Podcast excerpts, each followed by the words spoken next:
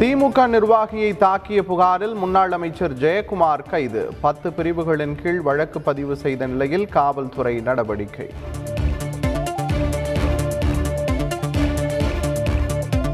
நுங்கம்பாக்கம் காவல் நிலையத்தில் ஜெயக்குமாரை சந்தித்தார் ஜி கே வாசன். தொண்டர்கள் குவிந்தனர். போலீசார் குவிப்பு.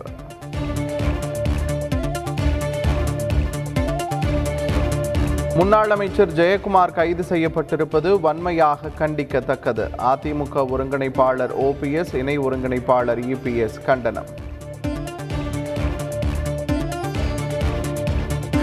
ஜெயக்குமார் கைது செய்யப்பட்டதற்கு எதிர்ப்பு தெரிவித்து மகன் ஜெயவர்தன் தலைமையில் தொண்டர்கள் சாலை மறியல். கடும் போக்குவரத்து நெரிசலால் பெரும் பரபரப்பு.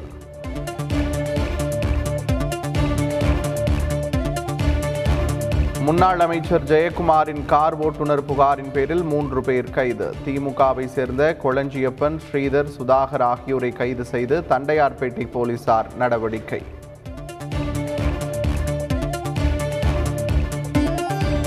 தமிழகத்தில் ஐந்து வார்டுகளில் ஏழு இடங்களில் நடந்த மறு வாக்குப்பதிவு நிறைவு. வாக்குப்பெட்டிகளுக்கு சீல் வைத்து பாதுகாப்புடன் அனுப்பி வைப்பு.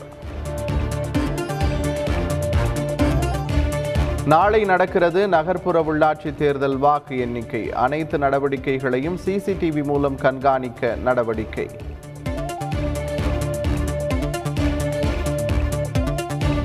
வெற்றி கொண்டாட்டங்களை குறைத்து மக்கள் பணியை செய்வோம். திமுக தொண்டர்களுக்கு முதலமைச்சர் ஸ்டாலின் அறிவுறுத்தல்.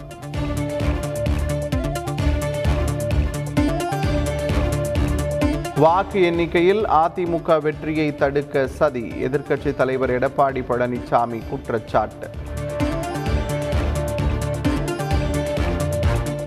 கோவையில் வாக்கு எண்ணிக்கையின் போது வன்முறையை கட்டவிழ்த்துவிட அதிமுக திட்டம். அமைச்சர் செந்தில் பாலாஜி குற்றச்சாட்டு. அச்சம் காரணமாகவே நகர்ப்புற உள்ளாட்சி தேர்தலில் வாக்கு சதவிகிதம் சரிவு. பண விநியோகம் உள்ளிட்ட முறைகேடுகள் நடந்ததாகவும் அண்ணாமலை விமர்சனம். உள்ளாட்சி தேர்தல் மாநில தேர்தல் ஆணையத்தின் கட்டுப்பாட்டில் உள்ளதால் தலையிட முடியாது. அண்ணாமலை புகாருக்கு இந்திய தேர்தல் ஆணையம் பதில்.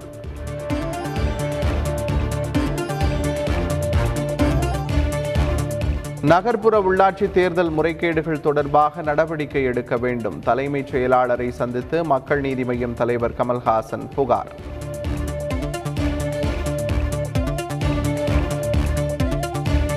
அடுத்த மாதம் துபாயில் நடைபெறும் கண்காட்சியில் பங்கேற்கிறார் முதலமைச்சர் ஸ்டாலின். தமிழ்நாடு சார்பாக அமைக்கப்படவுள்ள காட்சியரங்கில் கலந்து கொள்ள திட்டம்.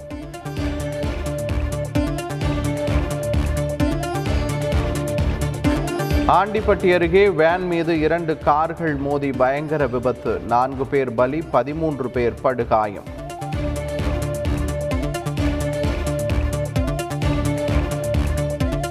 தமிழகத்தில் மேலும் எழுநூற்று எண்பத்தி எட்டு பேருக்கு கொரோனா தொற்று. ஒரே நாளில் இரண்டாயிரத்து அறுநூற்று தொன்னூற்றி இரண்டு பேர் டிஸ்சார்ஜ்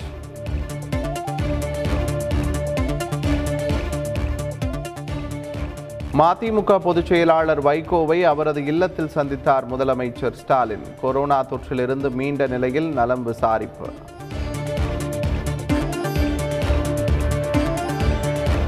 லாலு பிரசாத் யாதவிற்கு ஐந்து ஆண்டுகள் சிறை அறுபது லட்சம் ரூபாய் அபராதம் மாட்டுத் தீவன ஊழல் வழக்கில் ராஞ்சி சிபிஐ நீதிமன்றம் தீர்ப்பு.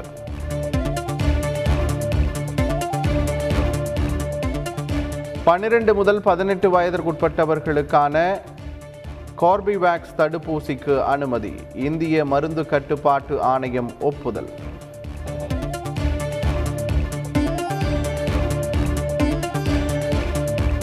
உக்ரைனிலிருந்து ரஷ்யாவுக்குள் ஊடுருவ முயன்ற ஐந்து பேர் சுட்டுக் கொலை. போர் பதற்றம் நிலவும் நிலையில் ரஷ்ய ராணுவம் அதிரடி நடவடிக்கை.